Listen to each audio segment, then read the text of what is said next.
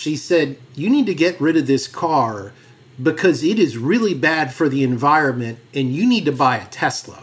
right? So.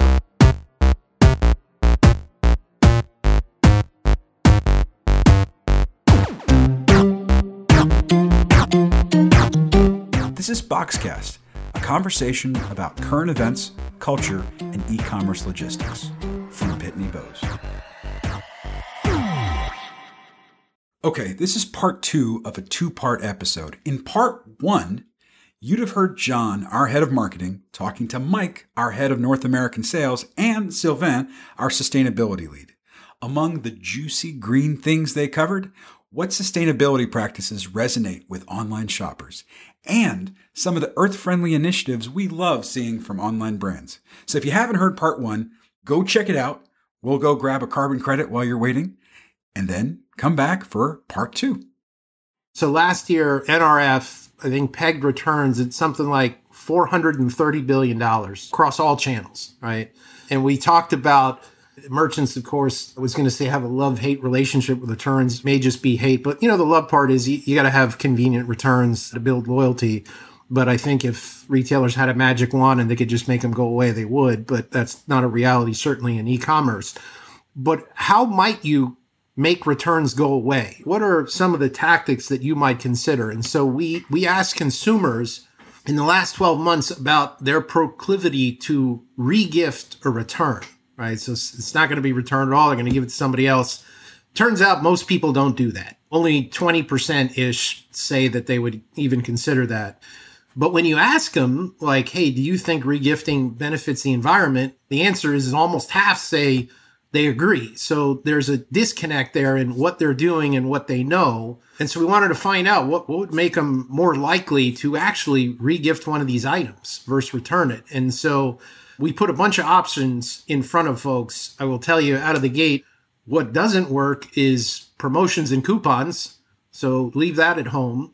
The idea to donate to charity was better, about a third said that that would influence them. But the number one idea around getting consumers to, let's say, regift an item that needed to be returned as opposed to returning it was to offer the option to gift the item to an individual or, or a family that's in need. And that was at 47%. Almost half said that. So, you know, when you read it, it's like, wow, that, that does make a lot of sense.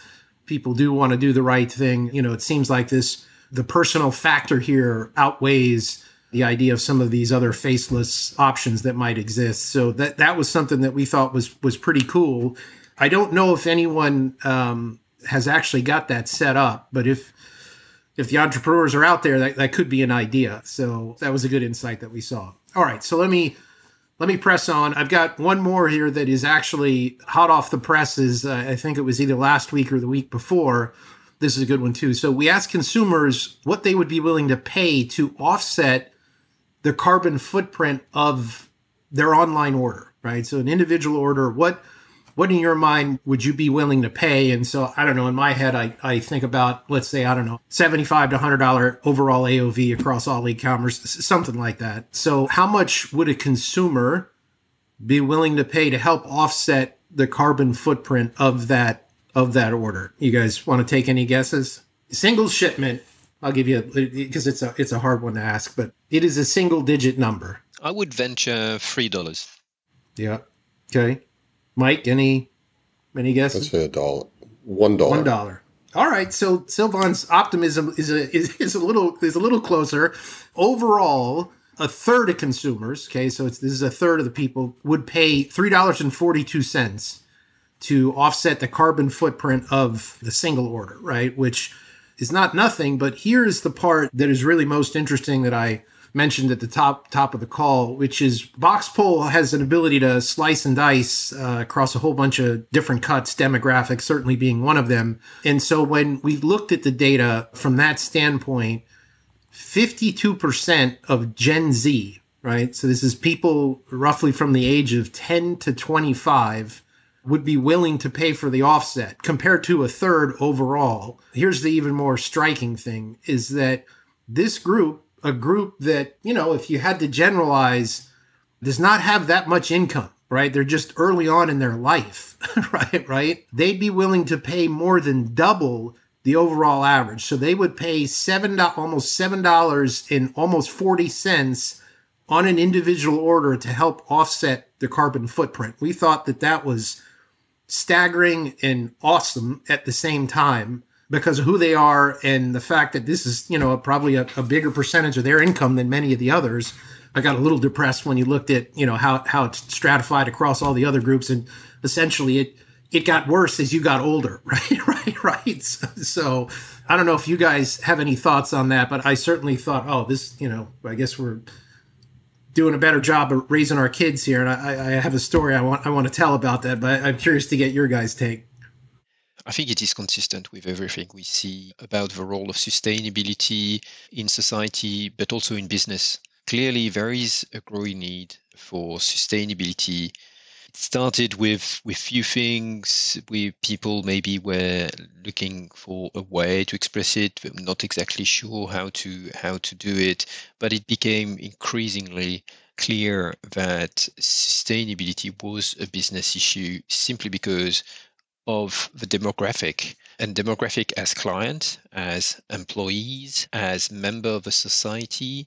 And it's, I saw the other day, just a very intuitively easy to understand graph of depending on your age, what was the likely temperature increase, global temperature increase you were likely to see. And of course, when you start talking about the climate change at the horizon of 2050, if you are above a certain age, 2050, well, maybe you don't exactly expect to see it. But when you take of Gen Z, okay, they will have teenage kids at that age or something like that when 2050 is around. So yes, they will have to, to live with the consequences. So it's intuitively, I'm, I'm not surprised at all by this uh, by this finding. Yes. Yep. Yep. Yeah, there, there was an interesting study that MIT put out uh, a couple of years ago, and they do some great research in sustainable supply chains. And there's this, I, I believe it was a retailer in Mexico where they were trying to actually change the whole dynamic, right? Rather than saying, would you pay for a carbon offset? Let's look at the, the difference of uh, sending something via air versus via ground, but translate in the number of trees. The other thing is they did like an A B study where they looked at instead of saying saving trees, what if we used the phrase killing trees? Okay, so here's what they looked at. If you wanted the overnight delivery, you would have to kill or it would cause 99 trees to die versus moving a ground. 67% of the consumers then chose ground.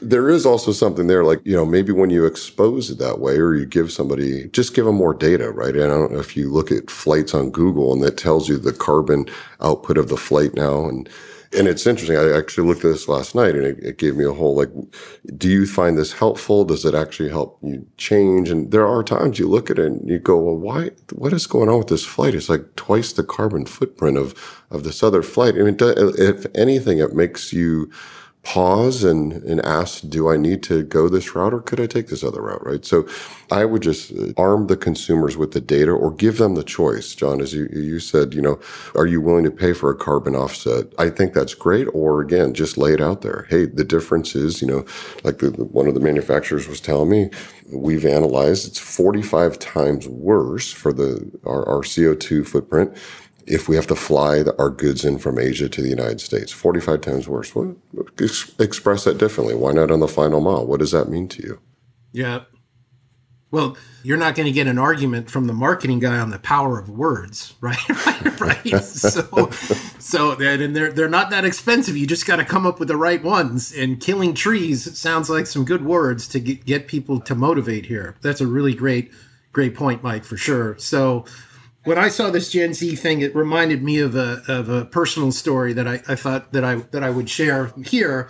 So I can't remember if I've talked about that before. That that I'm I'm kind of an old car guy. I have an old car, uh, 64, and I have three kids, 14, 12, and 7. And we lived in Manhattan for a long time moved out to the suburbs, maybe our own little great dispersion. And I had always told my wife, listen, we move out, get a garage, I'm getting an old car. This, this is how, you know, it's going to be. I've been waiting for 25 years to, to get one. So we moved out here five, six years ago now. And I, and I did get the car, a 64. And so it has all the attributes of a 1964 car, meaning window cranks, stick shift, ashtrays, cigarette lighters, like things that are completely foreign to somebody who's 14, 12, and 7. You know, they got in the car and asked me what the window crank was for, and the stick shift was, you know, baffling to them.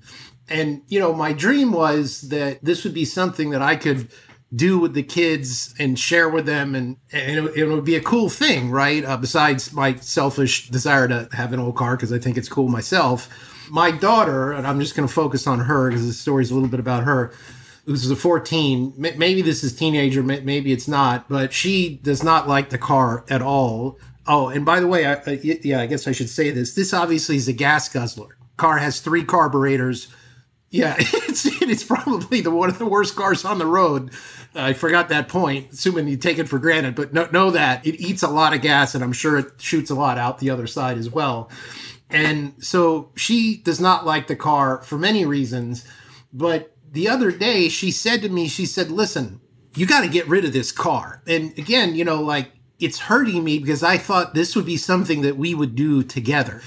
But what she said next made me feel a lot better. She said, You need to get rid of this car because it is really bad for the environment and you need to buy a Tesla.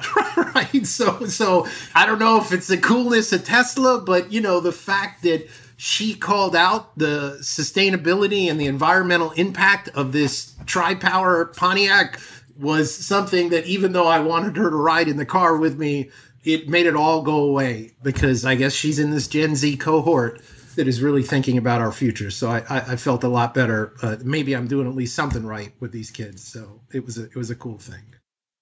I've had many opportunities to, to, to compare sustainability and progress and, and the, how, how sustainability is taking is, is taking hold of a, of a business community. With what happened with, with the internet in mid 90s, I remember at that uh, at that time when uh, first website were around and all the companies that was pre dot com bubble and all the companies were started wondering should we have a website? What what is the point of the internet? What could we do with that? And let's have a website just in case it is useful one day and and you would see hardly any information or anything in that.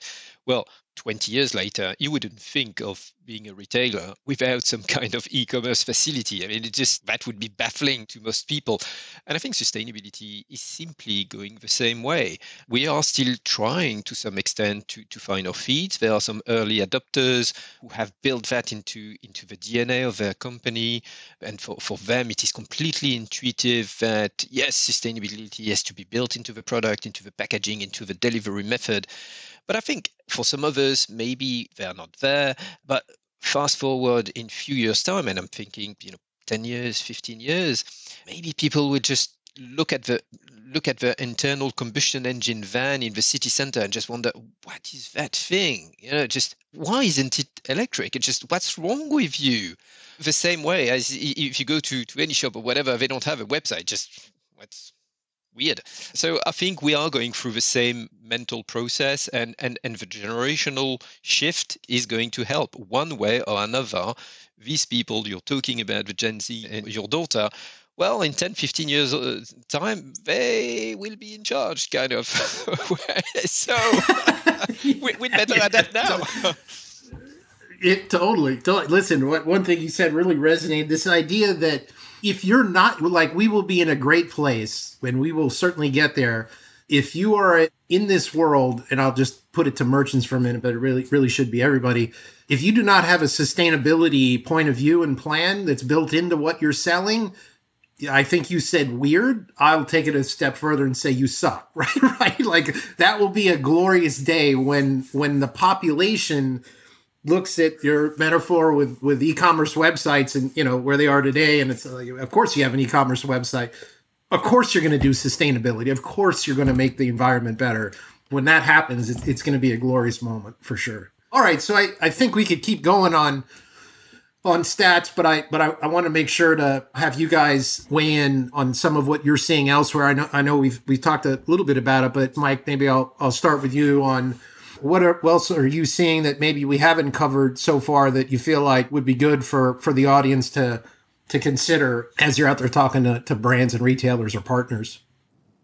Yeah, you know, I, I, think a couple things. First of all, it's on the product itself, right? If you have a, a, brand like Rothy's, whose goal was to make their shoes and their handbags out of recycled plastic bottles. And I, I believe that they say they've, they're over a hundred tons or plus of, of ocean bound marine plastic that they've kept out of the ocean. It's probably even way more than that now, but they take the plastics, they, they make it into a fiber and then they, they actually weave the show, the, the shoes instead of cut and sew. And they, they think that takes another 35% out of maybe uh, waste. You've got uh, brands like Reformation, they're using excess material to, to manufacture the clothing. And this is all part of their sustainable mission, right? So then you've got brands like American Giant, 100% domestically sourced. And if you look at their story and they, they take it down to, look, we're, we're actually getting the cotton from the farmer that we know. And they're trying to say we get it all the way from the source. And if the majority of our sales are coming from America, we can be the best at reducing the carbon footprint and the supply chain because it's 100% here in America, right? And the, their name as well. They're not, they don't just call themselves American. They're like, hey, it's all made in America, right? American Giant. So we're seeing brands do that as well. I mean, there, there is, I think maybe right before COVID and even during COVID, you had a little bit of the, the craft and you have like Etsy and you, you see all these startups, you know, maybe on Shopify where it's a limited run production or it's a smaller production it's not just this mass produced, but there's a much higher quality. I've purchased many items that limited run the, and they talk i got this wallet and it talked about hey we we're buying parts of blankets that are made in Oregon and, and there's it's like the excess fabric. We put that in the inside. We use the cowhide that actually comes from shoes that are also made in Oregon, but it's the sort of the scraps or the excess that they can't mix. And you go, wow, you know, this, you feel a lot better about that, right? Rather than, you know, hey, I'm buying a t-shirt and it's only five bucks, but can I wear it twice before it falls apart? And I, and I also think that actually a lot of the, a lot of the younger generation are, are like that. I, I know that you you still find like with fast fashion, it's it's difficult because you've got some people, you know, hey, I just I'm not quite there yet uh, on a sustainable platform. They they want to wear it and it's inexpensive and, and keep doing that, but you know, as I think what we find through Boxpoll and other things that you, you definitely have more conscious consumers. And so maybe these startups like Allbirds and Rothy's is they are really pushing that on the footwear. I mean, it's interesting, right? Look at Nike, look at Adidas. They've got things where you can, you know, bring in or send in your shoes and they can grind them down and, and put them into parts of the soles and you can now buy like shoes that are 100% recycled material and it's pretty incredible right? And maybe the larger companies you, they feel forced into doing this but i think actually a lot of them they truly believe it too. They've got people either within the company on their boards who are demanding more better esg reporting and you know you look at walmart as well as a massive company but they've got some big sustainability programs going and they're also supporting a lot of brands and companies that are, are trying to, to lean in more. And so maybe to both your, your comments earlier, you need to pay attention. I, I, there was an article that came out, I think, from McKinsey, and it was saying something to the effect like it, it's not just this. Uh, I think it said like a, a, ticket to heaven; it's the ticket to ride. If you're not doing sustainability programs, if you're not, and it's not just greenwashing, but being serious about it you're probably putting your corporation at risk. Yeah. Something that I, I wasn't aware of this, but as I was reading up on a couple things, I think it, it dovetails nicely with you know, kind of your the local recycling that you were describing how that that's ramping. And let me tell you, we need to figure that out because I want to say I can't remember what it was th- three five years ago. Here's a factoid: most of our plastic refuse was being exported to China. 70% of it in, in the US. And these shipping lines, uh, the article I read, it was about uh, one of the shipping lines. The companies have started to stop bringing this stuff over to China because China is starting to say, like, as, as their economy's grown, they actually have enough plastic refuse of their own now because obviously they use it to, to make stuff. So they've actually started to re- reject. Uh, this started a few years back now, but recently another. There are very few shipping lines left that that are even going to China because China's not even taking it anymore as far as the plastic refuse. And so, what it means for the U.S. is we got to figure out what to do with this stuff. You know, and I, I don't know, Sylvain. I, I, I suspect you might know a bit more about this than me, but it was a it was a recent article that I had read that is a problem that the U.S. faces. You're completely right, and uh, and this is not the this is not just the US. I think the problem with waste is uh, is absolutely crucial for everybody. Yes, China stopped to to take plastic, and that completely disrupts some business models when it comes to managing the end of life of products or packaging or whatever. And you have sort of uh, two ways to to manage things like that. One is try to bolt to improve your waste management capacities at a company, uh, sorry, not at a company level, but at a country level. I mean, this is not something that you would necessarily do your, yourself. Although at a company level, what we do here, for example, in our e-commerce site, we have installed cardboard balers. We are investigating and we are increasing the numbers of uh, shrink wrap balers. So instead of sending a sort of mix of mixed municipal waste that ultimately goes to some kind of landfill, if you segregate waste at the point of generation, so within our site, whenever we, we, we deal with this cardboard, with this shrink wrap, these are the two main waste categories that we are dealing with. That's why I mentioned them. By having these balers for these two material, that becomes recycled raw material and we sell them. So instead of having to deal with the waste, we don't know what to do, and we pay someone else to dispose of it in, a, in some trash landfill, that becomes raw material that somebody else is buying. So that's one aspect manage waste at a company level and that's very important to to i think to, for listeners to know that this is something that we pay particular attention to in our sites. We do manage uh, waste that, that way, but trying to valorize them as much as we as we can, recycling the material or recovering energy recovering, and finally there's this traditional disposal. So that's in, in this order. So that's an important point. But at a country level, also what we start to see in Europe, and as you mentioned before, there probably Europe is leading to some extent when it comes to, to, to, environmental legislation, but this is a worldwide trend. We see circular economy directives that create legislation around you have to make sure that your product can be repaired, can be recycled, and that forces you to design a product so it can be repaired. And oh, by the way, to be repaired, it needs to return so that becomes a logistic way. Not only you deliver to the client, but at some at some point it will have to go back to either the, the, the initial seller or to some re- reverse logistic site. And then the next stage of uh, European directive that is supposed to come in a couple of years is the eco design directive that will say, okay, not only you have to repair the product, but actually it ha- it will have to be made of some recycled material or this or that. So that's the two way and eventually with these type of legislation that are coming your way and especially california already has some uh, some of these type of legislation around recycled raw material in uh, some plastics and the like the goal is to limit the limit the quantity of waste to begin with. Because if you have no waste then you don't have a problem to to, to manage it.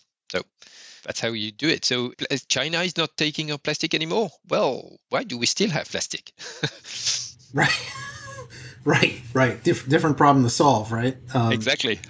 so we were talking about metrics a, a little while back, but I'm, I'm, wondering if you can talk a little bit about just emissions reporting, and you know, I think that's a journey for for a lot of folks, and, and it is not an easy task. What have we done at PB? I, I know we we've been on a path for a while there. Yes, you're right. We have been reporting our uh, CO2 emission for uh, a fair number of years, I think more than 10 or 12 years. That was before my time, so I'm a bit hesitant to, to, to say the, the, the exact uh, starting date, pre 2010. And we have been reporting very publicly on the CDP, CDP is an uh, NGO. This is the, probably the most well-known platform to share CO2 emission. It is used worldwide, and uh, that's uh, very well recognized. So we have been reporting what we what we call our scope one and two. That may seem a bit technical, but I think a couple of weeks ago the SEC published a proposal for a new rule applied that would affect listed companies in the US, requiring them to disclose their CO2 emission and at least what they say on scope one and two. So, scope one, it's things that you burn directly, basically. To summarize very quickly, that's the diesel in your truck, right? And scope two is basically electricity that you use. So, electricity doesn't emit any CO2 in itself, but that's the fact of generating electricity somewhere that usually generates a CO2 emission. So scope one and two, that's directly linked to your operation. And that's a given that companies will have to report that under these new SEC rules next year, in two years' time, in three years' time. I don't know exactly what is the, the time frame here because the rule is still in discussion. What we see as well is the potential that the SEC rule will expand to what we call scope three, which is every the CO2 emission that are generated through your, your value chain. And that is something that is much more complicated to comprehend because it, it has anything to do with the CO2 emission of your suppliers, of how your product is manufactured, of how your product is disposed of, um, how much energy your product is, is using when when your client is using it. That sort of thing. It's it's a much more complex, but it may sound technical, but because of this SEC rule, I think a lot of business will have to be very well aware of what these scope one, two, and three are within month and we have been publishing that this year. We, we publish our scope three uh, uh, as, as well for the first time, but this is something that more and more company will do. I'm definitely sure about that. Okay. I guess it, I, want to say it brings up another kind of area and point. We are part of the SmartWay Alliance. And Mike, I think you've talked with probably clients that are often asking about this. I know, Sylvain, you helped us get into SmartWay. I don't know, maybe Mike, you could talk about for a second. Sylvain, maybe you could talk about what it takes to get in and what it means. But I, I think the audience probably be good for them to learn a little bit about SmartWay. Yeah, so John, SmartWay is a. It was started by the EPA, right? So it's it's for the United States. At a previous trucking company I was at, we were a SmartWay member, and we actually had a lot of folks that were looking at SmartWay. We were doing a lot of the, the things anyway. And as I joined the ESG committee, it kind of asked the question, like, how far are we from being certified? And it, it quite honestly was uh, amazing and quite a blessing that I think it was oh, you know, we almost have it all done. And within like a month or two, we were certified. And really what that says though is we're measuring a couple of things. It's you're trying to reduce, you have a baseline on your carbon, your CO2 footprint. The second thing is you have a, a, baseline on the fuel consumption. There's other aspects to it where you talk about reducing your, your truck idling, things like that. Different states, California has what's called California Air Resource Board, uh, CARB, very aggressive. You had to have either new equipment or you, your older equipment had to have things like special filters, et cetera, to reduce the, uh, you know, it was really smog abatement. But what we saw is some of the larger companies making either a requirement or preference. If you had a fleet, or even if you're a 3PL, if you were a SmartWay member, number one, that would give you either preference or it was a requirement to even get a bid, right? So for larger companies. Secondarily, then it was looking at the score, and it now falls into a lot of the sustainability efforts that people are trying to take. And SmartWay provides great resources. I mean, they, they give fleet owners, hey, if you look at low profile rolling resistance tires, you know, you might be able to save one to to 6% fuel.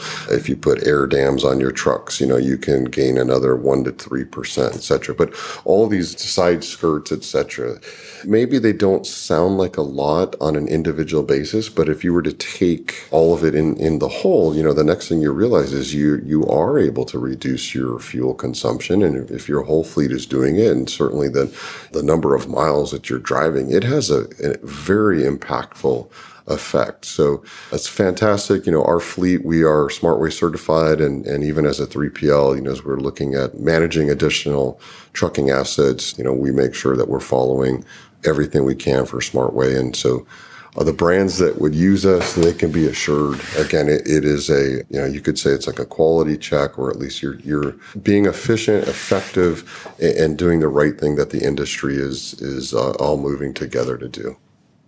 Thanks for that, Mike. Sylvain, I, I know you were part of this process. Anything that you want to add on top of Mike's comments? Yes, yes. I think uh, SmartWay is, as Mike said, uh, there are lots of resources on SmartWay. From a practical point of view, it's a, it's a very good program. I think it is built on the premise that you can't really improve what you don't measure.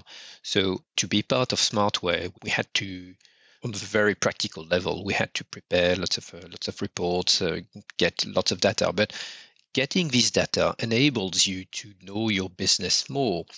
And then bits by bits, like Mike mentioned, we can improve on little things. So our trucks are largely uh, latest generation type of trucks. We, we have some design in terms of aerodynamism to remove the drag. Mike mentioned the, the sort of anti-idling type of, of software or system that we have in our trucks so that if the truck is idling for too long without any any sort of uh, reason because it's obviously not in traffic or something like that then automatically cuts off. And then you reduce the consumption of a of the truck. We also have telematics as well for example in our in our truck so we can optimize the routing. And then once you are part of SmartWay you see these numbers because you need these numbers to be part of, of SmartWay. So this is the first step you report but then you see the numbers and you try to improve because you won't go from a 1963 Pontiac to a Tesla in one go. Where, uh, uh, I mean, electric trucks, I'd love to have a Tesla semi truck. Uh, I'm not exactly sure if anybody has seen any any on the road just yet. Joke apart, every truck manufacturer are working on, on electric semi trucks, but it's not exactly there. We are going to to test electric vehicles for you know in our operation. Hopefully this year, we are actively working on that.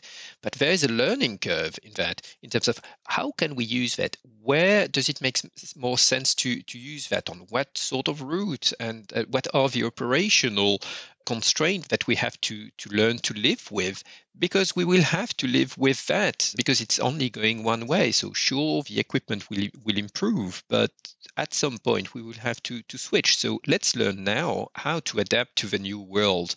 That's really our approach. Yeah it's a great point and hopefully it makes sense for others considering going down this path. So i think that this has been a a great conversation. I hope that it's going to be useful for folks because it's such an important topic. Mike and Sylvain, I, I want to thank you guys for joining today. And then I, I want to do one final public service announcement, something that I came across uh, a couple weekends ago now. A friend of mine uh, told me about it. If anything, this is uh, should inspire you to think about sustainability even more on on Netflix, there's a great series out called Our Great National Parks. It's orated uh, by President Obama. I watched the first installment the other day, and it is fantastic. It is incredibly done, but you only need to see 10 minutes of it to convince yourself that we got to fix sustainability and we got ESG is important. So for those listening, check out our, our great national parks on Netflix. It will inspire you for sure. So, Mike and Sylvain, again, thanks, and we will talk to you guys again soon. Thank you, John.